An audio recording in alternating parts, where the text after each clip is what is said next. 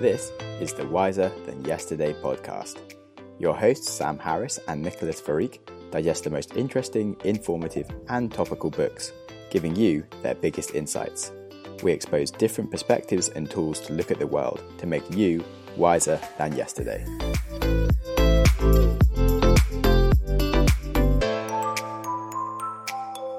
Hello, everyone, and welcome to the fourth episode of the Wiser Than Yesterday podcast. I'm Nico. I'm joined by my co host, Sam, and we just finished reading the book Why Buddhism is True by Robert Wright. And in this episode, we're going to be reviewing uh, this book, its concepts, and what we learned from it. So, first big feedback from me is that I absolutely loved the book. It was a very, very big eye opener, and I'm very convinced by its contents. And so, yeah, I'm very excited to to go more in depth with you, Sam. What did you think of the book? Yeah, I thought it was great. I read it. Uh, interestingly, I was trying to do a, another podcast similar to this one with a friend, and he recommended it to me. So it's funny how I ended up on this one instead. But he wasn't actually so bothered about it. But I, I mean, I read the title, was like, what? I, I'm not sure. I mean, I kind of like the concepts of Buddhism, so I guess I'll read it and stuff. And I was kind of open to like meditation things, but then just seemed a little bit like no religion. But then I read it and was like, oh my god, this is the best thing ever. And Mhm. it, it was it's the book that I've made the most notes on ever for any book when I first read it. So I was like, yeah, this it'd be a great book to, to discuss. Mhm. Honestly, if you wouldn't have recommended it to me, I wouldn't have never. I would like if I see this in a store and I'm like, "Why Buddhism is true," I would never, never read this. So for me, what the author tries to do, and Sam, feel free to correct me after I'm I'm, I'm done uh, explaining this, but it looks at the non-spiritual parts of Buddhism, so more the philosophy of meditation and enlightenment, and uses very rational arguments to, in a almost scientific way, prove that this philosophy um, and, and meditation and so on are actually yeah true. So Mm. they it, it proves why it helps people, why it's so effective, and how it makes you a happier, calmer, more considerate, better person, basically. Yeah, yeah. So just the background on the author, he's actually an evolutionary psychologist um, who has mainly only ever written about like evolution and psychology before. And so he never thought he'd be writing a book on Buddhism. But it was only when he started doing some of it and he found like there was so much just parallels between the two and that's why it's why Buddhism is true because he's like, okay, this is actually why how our brains evolved and why this is kind of the solution to making you like a happier, more fulfilled person. Because if it sort of it goes into all of the stupid things that your brain does to evolution, and actually it's sort of like the, the solution to all these problems. Mhm. Let's let's go a bit more into that because for me that was uh, probably the biggest epiphany I had. So what the author, what Robert Wright says and argues, is that through evolution, natural selection has designed us in such a way that humans are doing everything to make sure their genes go on to the next generation. Mm. So all the feelings we currently have are in some way, shape, or form related to our um, drive to make sure that our genes go to a next generation and survive in the global gene pool. Yeah, Um, definitely. As in, I think I one of my favorite highlights was like he says there's no such thing as permanent hap- happiness because it's just not useful. Like if you only had sex once and you were satisfied for the rest of your life, you wouldn't have many babies. Or if you ate like a meal once and you just felt full and like content for the rest of your life, you just die. So like happiness needs to like leave quite quickly for you to carry on doing a useful behavior. So like your as a human default mode is to always stop being happy as soon as you've been happy for a while. So Mhm. Things like sort of in the ancient world, like having like a sweet tooth would make you go and search for sugar because there wasn't much of it around. Whereas now you can buy as many Mars bars or Coke as you want all day. And like that's a problem because if it just messes up your health because that wasn't an environment that we actually had kind of thing. And it's just Mhm. quite sort of when you start thinking about it like that, it's something like, oh yeah, this is why like I'm searching for the wrong things a lot of the time. Yeah, exactly. This is a concept that I thoroughly believe in that we as humans have been evolving for hundreds of thousands of years as hunter gatherers. And only in the past 10,000 years have we become sedentary, have we started living in uh, very big cities instead of smaller communities. have we had an abundance of uh, food with a lot of carbohydrates, sugars, etc.? Have we had so much free time, etc.? So the thing is that we've evolved to have the ideal reactions and feelings to survive as a hunter gatherer. But the thing is that the world has changed since then. But the thing is that our urges are still those of the hunter gatherers. And that is one of the main reasons why people are unhappy, uh, why people become addicted to um, sugar, to food, to alcohol, to pornography, uh, is just because these things they they're driven by a need that helped us survive uh, hundred thousand years ago, but today that's not the case anymore. But our our bodies didn't have the chance chance to change yet. Mm. So basically, what the author argues, and I, I fully agree with it, and I hope I can explain this uh, decently, is that we have two natural reactions to everything we encounter. We either um, are drawn towards it, or we are uh, afraid of it and we try to avoid it. So let's say that's sugar. We are drawn towards sugar. Attractive women, um, large, dangerous, violent animals. That's something that makes us afraid. And so, in a yeah. very basic level, we either have a, a, flight response or an approaching response. Which is um, in the same way, it's still always like a wanting. So it's either I want to be nearer this thing, or I want more of it, or I want to get away from it. So I want to be in safety, kind of thing. Mm-hmm. So it's mm-hmm. still always like a craving to get to something. Um, mm-hmm. You can just kind of flip the way that it's working, and which is quite interesting. And so, like everything is done on like an emotional level. So like your purchasing behavior is like it's not you know analytically think about like how much something costs so much as you think you do it's much more about like oh do i want this in my life and like everything is much more emotional than you realize and you sort of just driven around by your emotions the whole time yeah, rather than being exactly. like the analytic person that you think you are yeah and even more than emotions it's feelings you know it's all about feelings like for okay, me, that's what i meant. Yes feelings is the right word not emotions. Yeah. So uh, for me i'm i'm in not in any way shape or form a meditator. And so i'm fully convinced that i'm fully driven by my feelings. Like i have zero control over my feelings. I've never been able to analyze my feelings and think about them from a distance. So whatever i do i'm motivated by feelings which are given to me by natural selection very basic mm. and so the book argues that these feelings, and that's one of the, the earliest chapters, are in many cases illusions.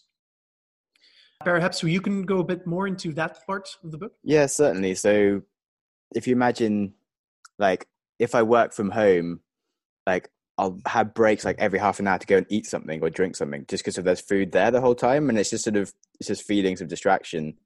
And it's not actually a requirement for my body. Whereas if I was sort of sitting above Sam, like thinking about what Sam should be doing. Like if I had like a remote control on Sam, I'd be like, oh, Sam doesn't need to eat right now. But because I'm just in my head and I'm thinking, oh yeah, maybe there's a Mars bar there, or maybe I should eat a carrot or whatever. And like, I don't have control of what I'm doing so much as if I actually just thought analytically about what Sam should do with the, to be the most productive for that day. And it's sort of your head just gets distracted by what's going on around it and its emotion, its feelings, rather than like what you actually truly want to be doing mm-hmm. would have a different diet if they weren't actually the person experiencing the, the feelings that they have from what they eat.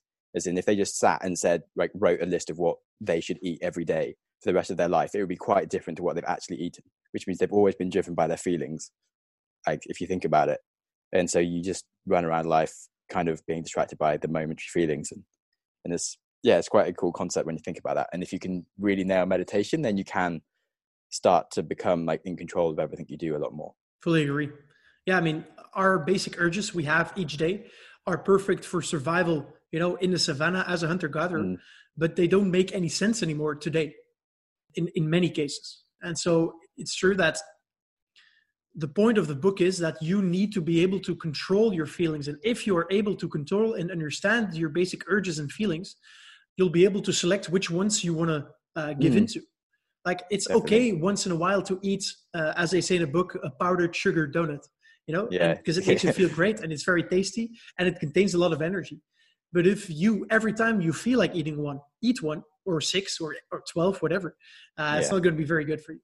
Um, yeah, and so definitely. be able to to realize that the urge is is actually an illusion because eating these donuts is not very good for you is what will it be able to make you you know happier healthier and more satisfied in life in general. So that's that's the, the main concept that i took away from the book which i found uh, very very interesting. And i think if if i'm if, if i would sit down and think about every single one of my urges i'd i'd really realize that many of them don't make a lot of sense. And and i think this concept might explain a lot of the weird stuff that people do. Yeah yeah 100% sort of the root of most things really. So he talks about where he gets angry sometimes. And like that's another sort of feeling that people often get overridden by and they sort of forget about in the moment what they should be doing and they just sort of you know, follow their feelings and do silly things or or they just spend time being angry when they don't need to. Like he was on the meditation camp and he was just hearing this really annoying saw noise and like it was just annoying the hell out of him to the point where he kind of realized that actually the saw noise is just a thing that exists and like it's up to him on how he perceives it and you can kind of just like listen to it and like and enjoy it and just be chilled about it because he's never going to be able to do anything about it. Or he can just sit there and be angry at it the whole time. And it's like he's going out to annoy himself by like perceiving anger and this thing that like is just a thing. Um and that's not necessarily it's, it's quite a hard one to grasp but i remember when i was on my meditation camp that some of my own things started to make sense from like stories that i had. So i think a good example was i had a friend who me and him were staying with a different friend in Malaysia, and he was like, it was really nice. He had this new kitchen, and he just like just let us do whatever the hell we wanted in the in the in his house. Really, like we're cooking and stuff. He even let us use his car and things. But anyway, one night he came to um take us to the movies, and we'd been like making these like dried beans into like bean burger things, which just taking forever to boil. Anyway, we went to the movies, and we came back, and we we had forgotten to turn it off, and so like it had like boiled over, and like it gone like this pooch like disgusting smelling like weird tar liquid that just like burnt into his new kitchen and then gone down the sides of the things and oh it was the worst smell ever. And and we we kind of ruined his new kitchen. And he didn't get angry at all. And we are like what the fuck? Is there something wrong with bob? Is this guy like retarded or something? He was just like oh guys i gotta go to bed now mate. I've got to get up early tomorrow. He just went to bed. And then like we we stressed out. We like we did everything we could to clean it, and then like we bought him like a new blender and stuff. Because We were trying to make protein shakes and things at the time. And then he came back the next day, and like we basically had fixed it, even though it took us a shitload of effort. And like he just had like a nice time because he had a new blender and everything was fine. Whereas like I'd been staying with my sister the month before that, who was just making me feel so shit the whole time I was in her kitchen because sometimes I'd leave like a dirty mark somewhere. Like I knew she would have gone ballistic and like it would have like hurt our relationship massively.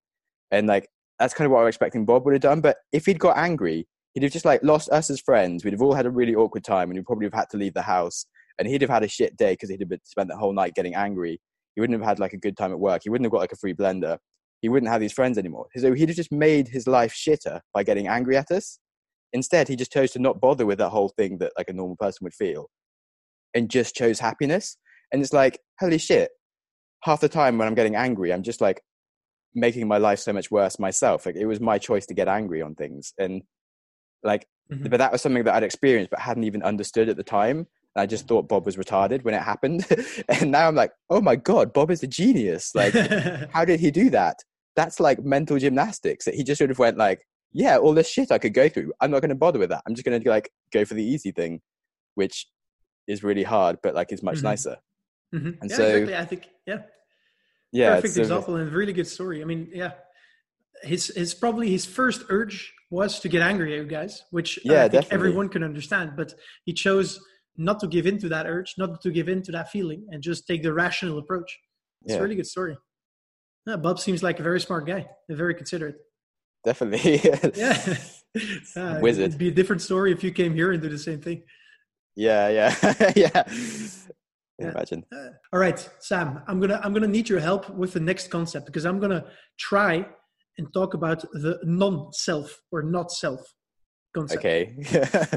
all right. So the non-self principle, as far as I understood, comes down to this: that we are actually not in charge of what we do. So your conscious mind, the the one you think of as I, the voice in your head that speaks is actually mm. not in charge of of many of the things that you do. Yeah. I mean, that kind of relates into sort of the elephant in the brain, like lying to yourself about why you're doing things and Absolutely. stuff instead of explaining Absolutely. things sensibly. But oh, I don't know. I've got some. Is this kind of also relates to like where does the self end and where do other things begin kind of thing like is the self like the boundaries of your skin like is your foot part of yourself or is it like just your consciousness which isn't like technically like a fabrical part of you or can other parts things in your environment be part of yourself and this is where it all gets very confusing. Um mm-hmm. because it, it actually if i understand well like this that like this glass of water is as much part of myself as a hand holding it right? Yeah. That's yeah, exactly. that's that's one of the things that the book argues like it's it's everything is part of you but actually nothing is part of, of yourself. Yeah yeah. And you're like wait who what? And if you it sort of then relates to the thing about saying is in that if you can kind of be like the the sort of the controlling you that sort of just like holding like the sort of the controller for what you do, then mm-hmm. like the body that is you on Earth right now is just like the medium by which your consciousness interacts with the rest of the planet, and it's just like a useful tool for you to like do stuff with, and it's where like your senses gauge information of the rest of the planet, but it's not actually you exactly. And that's quite kind of interesting and sort of empowering if you can hold on to that. um, mm-hmm. But the whole whether you exist exactly is kind of strange or how you exist and maybe i need to do some more meditation camps to, to grasp this better i don't yeah. know it's uh Honestly, reading about this thing certainly helps it a lot more yeah it's true it's, it's, it makes more sense as you're reading it but then trying to explain it you're like oh i just sound really retarded now oh no yeah no it's it's true i mean for me half well, let's say 40% of this book was enlightening and I fully understood and I also fully agreed with it. Um, and the rest of the book was talking about concepts that I knew were true, that I was completely open for, but that I yeah. I didn't manage to fully grasp them. And so that's for me one of the reasons why I definitely have to reread this book after I've had some experience with meditation. Mm. So I can I can start understanding them better. So I think it's it also relates to like it's not that you're like this one person that's sort of always thinking logically. It's that like there's multiple parts of you. So there's like algorithms in your brain that just sort of go into operation depending on what sort of just triggered them and stuff. And so you kind of have like the angry algorithm, but you also have like the oh I have the horny algorithm and like the other things that sort of go on and, and affect how you feel and what you do. Yeah, that's true. This brings us to the next point in the book, which is our brain is modular, which is also a point that was made in the elephant in the brain which for me I found super, super interesting. And so it explains that you have modules for sex, you have modules for popularity, you have modules for enjoyment of, of certain things. And these modules are actually the ones that are, are deciding or driving your actions with regards to these, these subjects. Mm. And we are not so much in control of our modules as, as we'd like to think we are.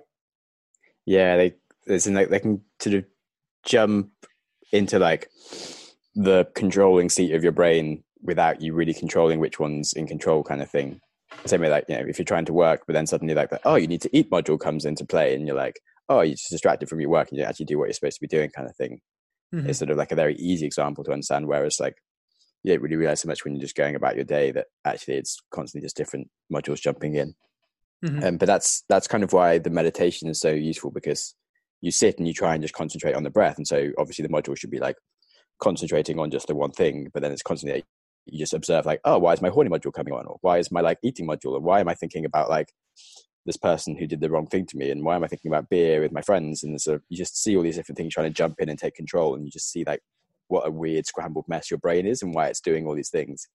And that's sort of where you get like, as in, I really like in general the the author of this book because he doesn't try and pretend to be good at meditating. He more kind of comes from the point from the point of like, oh, I'm really bad at meditating. It's not what I expected. It's more just how retarded I am. And he mm-hmm. also sort of acknowledges that like he wouldn't have thought meditation was for him because he's quite like an angry person and neurotic and and he sort of explains how like it sort of makes sense for a, a lot more people than they think it would to sort mm-hmm. of actually be able to observe things like all these weird modules that's actually going on in their brain, which most people sort of never quite realize. They just let them sort of take over the whole time anyway, so we started to go off on a bit of a tangent. So coming back to just the modules. Um, yeah, what what do you think is the most useful thing to explain for you from them? So I just wanted to come back to the fact that he like he makes the so one he's he says like he's probably the worst person to be meditating because of indeed how he is also the fact that he has add and so has a very difficult time meditating and so i just wanted to add that i really like i've been laughing out loud by listening to the book you know because mm. he's he's funny and he like he's yeah, easily yeah. self-criticizes and so I, I really enjoyed the way he st- spoke about himself so that's one point i want to make and that i think for me the most interesting point in the modules part of the book is where he talks about uh, why it's so easy for people to become uh, addicted. And so I think that the example you gave, uh, where you're working on something, and then your eating module starts like creeping up, and you're like, hmm, I feel like eating something. What happens then is there's like a, a, a, a almost a fight between your I have to work module and I want to eat or I have to eat something module. And the thing is that when you get up, stop working, you go eat, you eat something sugary. What's going to happen if you eat something sugary? you will get a nice feelings. You'll get some dopamine and some endorphins that get released in your brain. And so, if you continue working, the chances that you'll get like this spike of dopamine are way lower than if you if you eat something something sweet. And so what's going to happen next time is like you're going to be sitting, you're going to be working, and suddenly your eating module is going to come up and it's going to say, "Okay, I want to eat something because I'm hungry." Um, and your body's going to be like, okay, this has happened before. And one of the two actions resulted in a dopamine injection. So I'm going to make sure that that module gets the upper hand in, in the contest yeah, yeah. for, okay, what's going to dominate my behavior. And that is, for me, the main cause of addiction and why it's so hard to solve mm, for people. Yeah. So, as in, like, addiction behaviors are just very self reinforcing because they're constantly rewarding. And so it, it you can kind of get addicted to things literally within like the first few times it's sort of it's already come on board as like the thing that mm-hmm. you should just go and do quite sensibly before you realize it's really an addiction as such and mm-hmm. um non-addictive behaviors are inherently not addictive so there's nothing reinforcing about them it's just sort of at any point in time it's quite easy to get into an addictive behavior it's mm-hmm. yeah and, and and one of the things that i realize is that i mean today like science has found ways to cheat our reward mechanisms. Mm. So, which is why, you know, heroin addicts, the worst thing you can do is take your first shot of heroin because that shot mm. is going to give you an immense pleasure that you can't imagine. I've never experienced yeah. it, but I, that's that's what I hear. Yeah, um, I still kind of want to a little bit, just to, just to know. yeah, just to know. But then, yeah. if if you listen to the book, you're like, holy shit! Because once I do that, mm. my body's going to be like, holy crap, I don't want anything else except for that. And nothing can probably beat that feeling. Yeah, and, yeah. And that's, I think, why it's so that's difficult to, to stop being addicted to these types of things. Which brings me to my next point, and it is that um, I think being able to control your urges and your feelings and, and the modules that strive for these dopamine and endorphins in your brain is getting by the day more important to be yeah. able to lead a, a happy, fulfilling life because companies are getting better and better at designing foods that maximize the good feeling you get in your head are designing uh, games or, or, or social media applications that maximize the dopamine injection you get when you swipe or get a like or whatever yeah yeah companies are getting so good at it that at some point it's it's going to be very tough to to to ignore these urges mm. which is why I fully believe that um, meditation is going to be one of the most important skills a person can have in the in the coming. Yeah, years. definitely. This sort of the whole mind control thing is sort of like the answer to like all the problems that are coming up. And I read um, distracting ourselves, uh, amusing ourselves to death, which is all about like how distracting the world is becoming, and we're not even sort of being able to focus on things that make us happy. And, and then there's also like deep work, like Cal Newport, which is all about like in our economy, it's sort of actually being able to sit down and just concentrate and focus on one thing and sort of be able to have a good output is like the most valuable thing. But it's like the increasingly harder thing to do. And with social media and like everything your phone does, or and and marketing, like you said, but like food is, and people used to just have three meals a day and that was it. But then suddenly, you know, there's all these like snack companies that are sort of advertising and selling you that you want this other thing and that it's like healthy to eat. Like even healthy snacks, like it's still a snack. You don't even need a snack like but they're advertising themselves as healthy like you don't get healthier by eating more you get healthier by eating less and exercising but i can't sell you that in an advert like mm-hmm. i won't make money so i can mm-hmm. like i can become a company i can make money by selling you something you don't need and yeah it's just the world isn't really optimized for you being the optimal you. So Mm-hmm. you kind of need to like control your brain to ignore all the stuff that's coming at you, Mhm. which is hard. Mhm. Um, I, I learned that Doritos, the company, the chips company, they I think invested 15 million into making the perfect Dorito taste, uh, texture, etc. yeah, Honestly, for me, when I open the bag of Dorito chips and I eat my first one, I'll I won't stop until it's gone, like it's empty. Like I can't stop myself. And, and I mean, how can I, you know, a poor soul which likes crispy, salty food can say Yeah. no to something that's been designed and tw- 50 million dollars have gone into the, the, the designing of the perfect chip. Yeah. I mean, that's why I just avoid buying them. yeah, yeah, Or like Facebook, they've had like billions spent on like optimizing it, and they also have billions of users which they've t- tested on to optimize the behavior to just like get it in your brain so that like Mhm. Mhm. you want to post things and you want people to like like on it and then it's just addictive to keep on going back and like you Mhm. go there just because you want to make one thing but it'll instantly distract you so you spend half an hour because if they make money if you spend time in the app and like it's just it just takes over your brain instantly Mhm. or whether it's Mhm. instagram or whatever you're using it's not designed for you to have like the best life it's designed to just keep you on the app Mhm. and like that's not actually the best use thing for you and No. yeah it's mad Fully agree. All But uh, I mean, everything. I think that's probably the most profound in- insight I got. Well, I, I, I find is, is something that people should know and realize, and people probably know because I know, but I Mm, still haven't started meditating. So Yeah, yeah. I'm not, I'm not very close to solving it for me personally. But then, uh, uh, but you can still like play retreat- games with yourself in terms of accepting your behaviors like acknowledging when it's like oh i've got an urge to eat. I cannot eat kind of thing. Mhm. or I think, I think there's a dual way of doing it. One is mind control in the moment which is much harder than environment control. So like like i said like as in eating snacks if i'm at home i find it really hard. If i just don't pack any snacks and i go out for the day and i work in a coffee shop i don't even need to eat lunch. I can just like not eat the whole day. Mhm. and you're Mhm. like, well, I can sit there and not eat for a whole day very easily if there's just no food around and I don't even mm-hmm. like bother because I want to carry on working. But I can't do it at home. But I can just make myself go and sit in the coffee shop, like literally like 100 yards away from my house and not eat for a whole day if I don't want to be eating. It's, it's like, it's so easy to just change where I am a little bit and then it just make it hard for me to go and like do the thing that I don't want to be doing, but I would do if I had the option. And so mm-hmm. it's sort of thinking a little bit more analytically, okay, how do I work? And like accepting where you probably would fail and just doing something ahead of time to just change your environment as well is often easier than trying to just constantly exhibit mind control the whole time. Mhm. Yeah, absolutely. All right. No, I think uh, that concept was uh, very interesting. And then I'd like to to touch on one more last final concept, which is the concept of, of essence.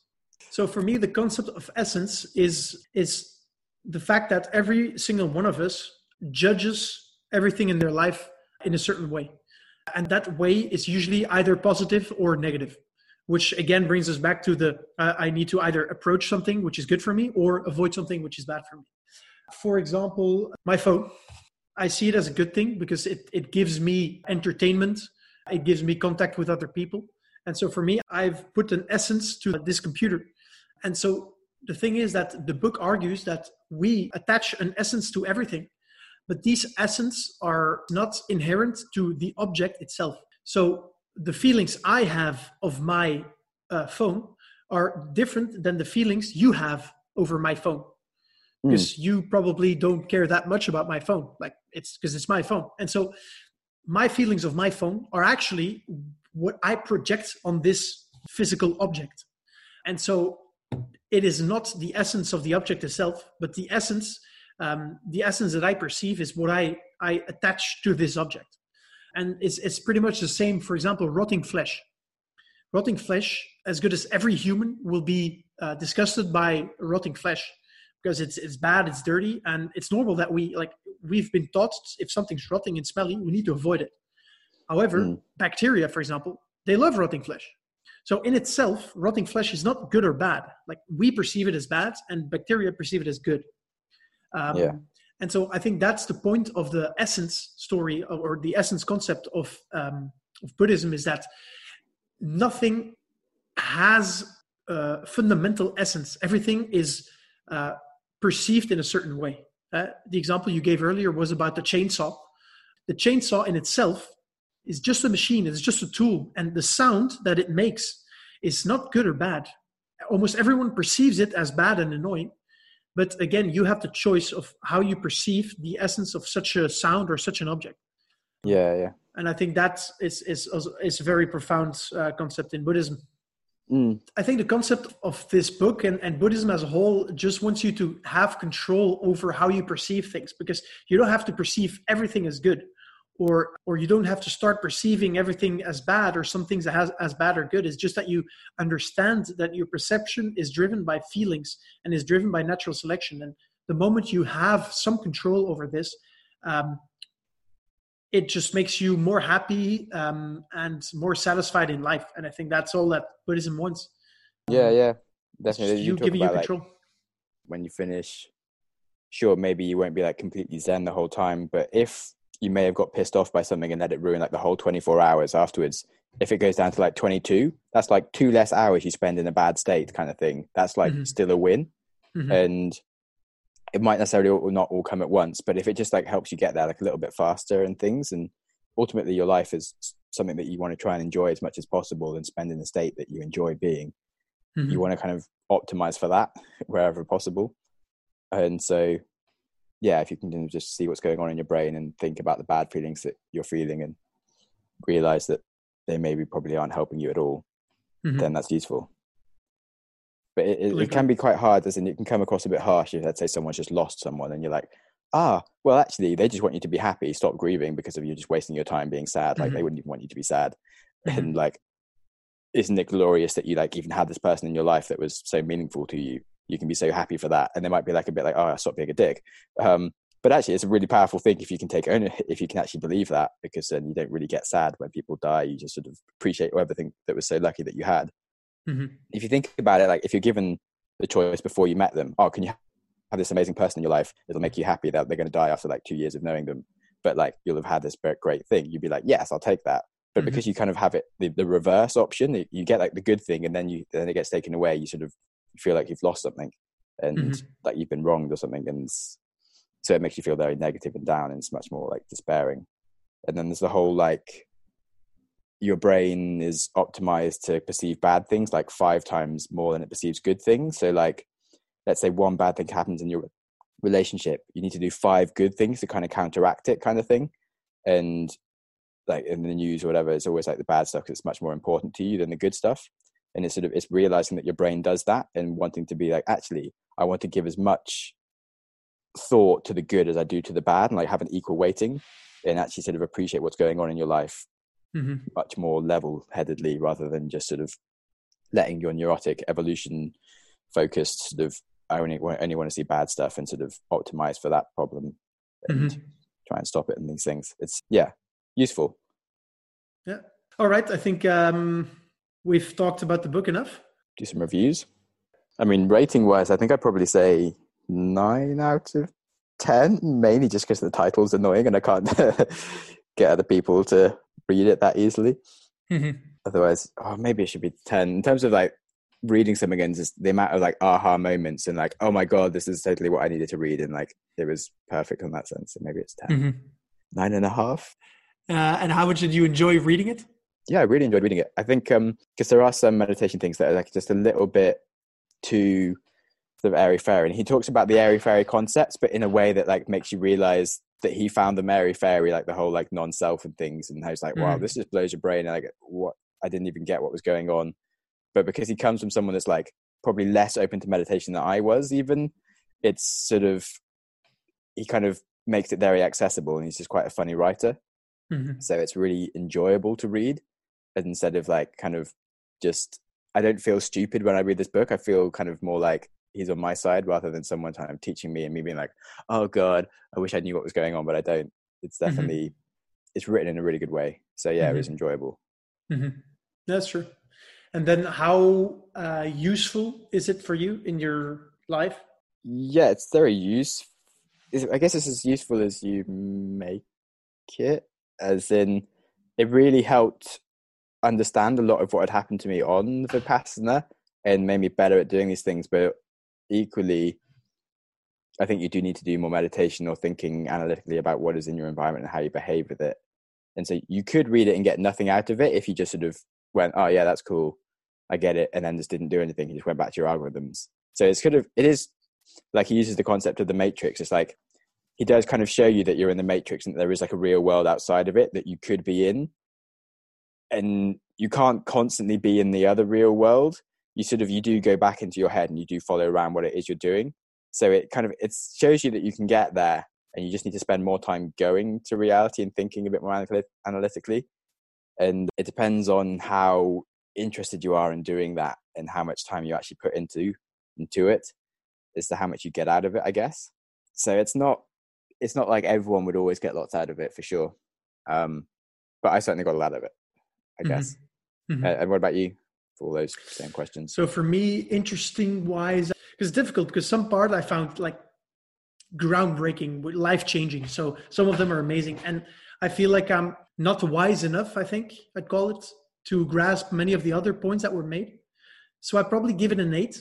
Well, it probably deserves a ten, and it's just me. Yeah, it's interesting. Limited. It's like he could have just not put those harder things in, and mm-hmm. it would have been quite digestible and very easy. But it's it's nice that he did, and it oh, sort of gives yeah. you the possibility to go back and like learn mm-hmm. some more and then actually get those things as well mm-hmm. um so it sort of shows yeah. you what's there and it certainly would be really like because I kind of went into Vipassana super naive. I just met people that had done Vipassana and been like, holy shit, I wish I was like that. I didn't really understand any of the concepts within it.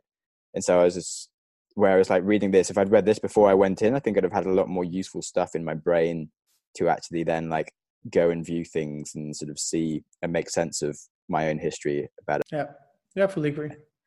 So yeah, I, I, found some of the parts less interesting because I didn't understand them, but it gives me a reason to reread the book after mm. I have a first meditation experience. So, I mean, maybe I should give it more points. Let's let, us let us say I give it a nine. Entertainment wise, like how much did I enjoy reading the book? Probably also because of the same reasons. Give it let's say an eight out of ten because some of the parts I just I, I just didn't grasp, and so I, that's why I didn't enjoy it. And finally, how useful it is. So for the reader, uh, for the listeners, we've just decided to go on a retreat together, which is going to be my first retreat and Sam's second retreat. Yeah, yeah. I've always thought I wanted to do a retreat, but now I'm actually going to be planning one. So I mean, if if if that's what it takes for me to start meditating, it's going to be uh, it should be a ten out of ten as far as usability in my life and, and impact. Yeah, yeah if it has like a good effect on you doing it, then yeah, it would be super huge. If you hate the whole experience, then maybe not so useful. But if it urges you to go and do it and then you realize you didn't like it, I guess that's still useful because you found something out. Yeah. But well, I highly sure. doubt I won't like it. I mean, it's gonna. Yeah, yeah. I think it would be super awesome. But yeah, yeah. Okay, so I think that that's it for this episode. I uh, hope you enjoyed it. Uh, next time, next week, we'll de- we will discuss a book on feminism. It's called Invisible Women. I've already started it. I really, really like it. It's changing my view on many things. And so I'm looking very much forward to it. Cheers. Me too.